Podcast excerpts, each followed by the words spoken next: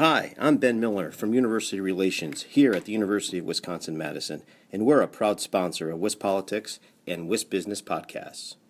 You're listening to WIS Business, the podcast, Wisconsin's business news source. Now, here's your host.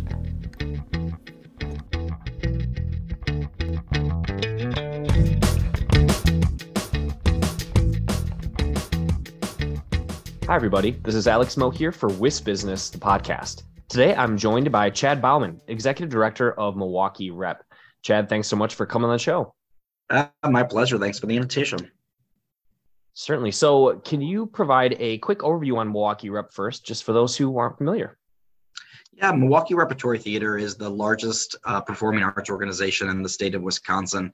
We are celebrating our 70th anniversary next year. We serve about 300,000 patrons annually through 700 performances in four different venues in downtown Milwaukee.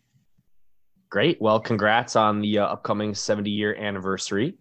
And um, let's uh, let's get into it. So we're going to be talking about the Powering Milwaukee campaign today. Can you kind of just share some details on that. You know, what's the goal here and, and what else should our listeners know about that effort?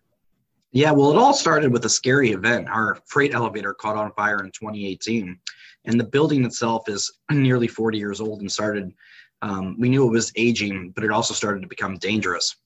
So we went out and we got a um, an independent audit uh, by Auerbach, Pollock, and Friedlander, which came in and looked at all the building and the systems. And they pretty much figured out four big things. One, we have completely outgrown our facility. Nobody thought when this building was built that we would get to be so large. The second is that with technology that's 40 years old, we no longer can uh, uh, compete with uh, modern theaters in terms of production capability. The third is if you have a kitchen that you haven't renovated in 40 years, you know that they don't make parts to fix any things any longer. So every system that we have is basically needs to be replaced. And the fourth is is that we're in a talent-based business and to attract uh, the best talent across the state and across the country, we have to have a facility that can support world class theater, which of course we don't.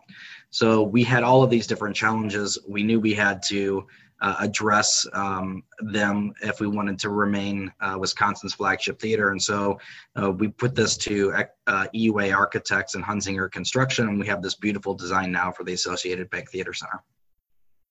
Awesome. Yeah, and folks can check out the uh, website for this campaign. I'll have a link below the podcast for folks who are interested in learning a little bit more. But um, can you talk about the target goal for the campaign and uh, maybe provide an update on uh, where you're at in that process? Yeah, the goal is $75 million. to date, we have raised more than 60% of that, or $45 million in the last 14 months, which was the quiet phase of the campaign. Uh, we're looking to get to $60 million by June 30th so that we can start construction in 2024. And that's incredibly important on two different reasons. One, we're living in an inflationary environment, the likes of which we haven't seen since the Carter administration. So every single year that we wait or we delay, it's 7% more, which adds a lot of cost to a building. Uh, the second is is we're living on borrowed time with this building. At any given time, we could see a catastrophic building building failure, and if that were to happen, it could severely either injure somebody or it could also shut down our operations for months and months. So this is really a project we have to get done, and we have to get done quickly. I see. Well, that makes a lot of sense, Chad, and um, so, with that timeline laid out, once you have begun construction, and then even afterwards, once the you know idea for the the new updated facility is put in place, what kind of impacts would you like to see? You talked a little bit about talent attraction, about just modernization. What's your vision for that uh, end goal look like? Yeah, our vision is to be the leading theater company in the United States. Um, every single thing that you see on Broadway, for example, starts in a regional theater like ours. We would like to be able to share Wisconsin culture with the world once again. We used to do that in the 70s and the 80s. We would create uh, the next Hamilton or the next Dear Evan Hansen here in Wisconsin, send it to Broadway or send it around the world, and export Wisconsin culture. We're also one of the largest providers of arts education in the Midwest. We currently serve 20,000 students in 250 plus different schools. And there's a lot of need in post-pandemic uh, environment uh, for these programs that specifically focus on literacy and social emotional learning. So as a key component of this new building, we're going to have a state-of-the-art arts and, and, and engagement center uh, so that we can increase the number of students that we serve and our impact as well. Um, and just bottom line, because this is a business podcast, the arts truly do mean business. They are a big um, part of our state's economy in terms of attracting talent, making sure that this is a great place to live, work, and play. But every single person on average that comes to the rep spends another seven dollars on top of their ticket price per person on things like parking and food and hotels and cultural tourism and today we have a $30 million economic impact annually in downtown milwaukee. With this new theater uh, complex we are estimating that that will be 40 or 45 million dollars. So we will also be key uh, to a vibrant and growing downtown milwaukee. Gotcha. That's very interesting. I'd, I'd like to ask a little more about um, the organization's sort of goals and, and vision for that industry that you just laid out. But first, I, I want to kind of circle back to this campaign. Can you talk more about the strategy for raising these funds? Can you talk about the kind of groups that uh, you might be connecting with or reaching out to um, as you continue with this process? Yeah, the interesting thing about Wisconsin is that the majority of these campaigns live or die by private philanthropy.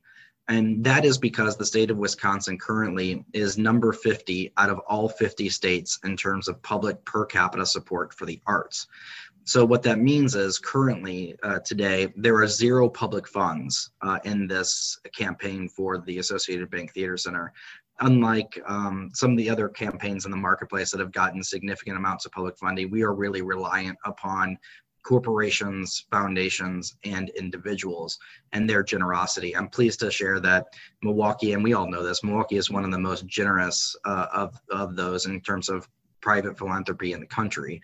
Um, and that's the reason why we have such a great cultural scene. But that's where we're going to be relying upon in terms of raising funds for this building. Gotcha. Absolutely makes a lot of sense. And as part of the uh, the vision for this theater, I understand that there's um you know plans to introduce more modern technology, as you said. Some of the stuff there is pretty outdated. Can you talk more about maybe some of the specifics um, within the the facility that might be interesting to our listeners? Yeah, I mean, so we have some of the best directors and artists come to our, our company from all over the world to create work here and, and they're working with technology that is older than they are in, in many cases.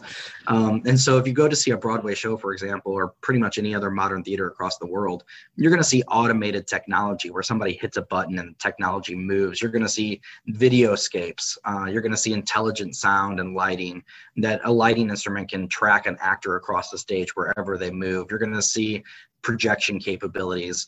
Um, all of these things we don't have the ability to do uh, currently in our space. And uh, that outdated level of technology doesn't make us competitive any longer.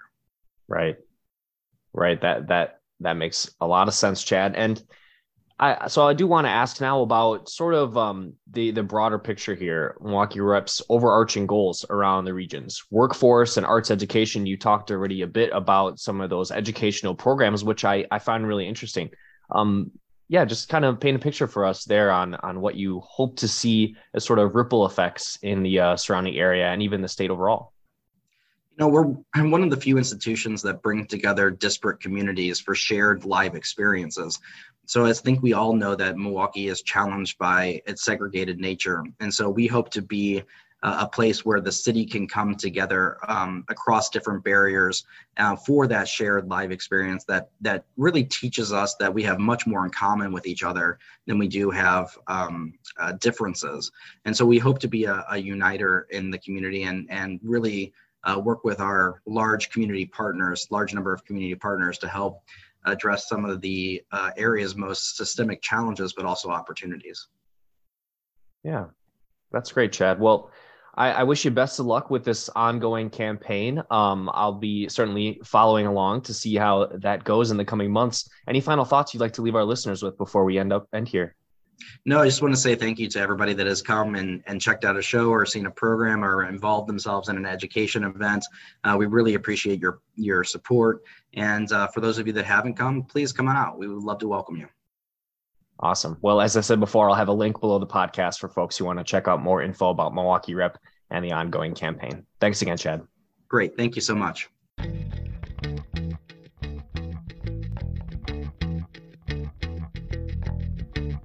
You've been listening to Wisp Business, the podcast. Now stay tuned for a word from our sponsor.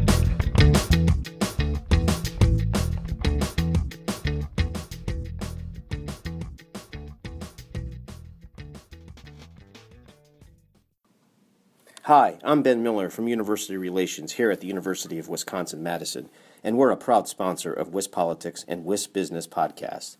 Did you know that almost 80% of UW Madison's in state students return to live and work in Wisconsin in the years after graduation?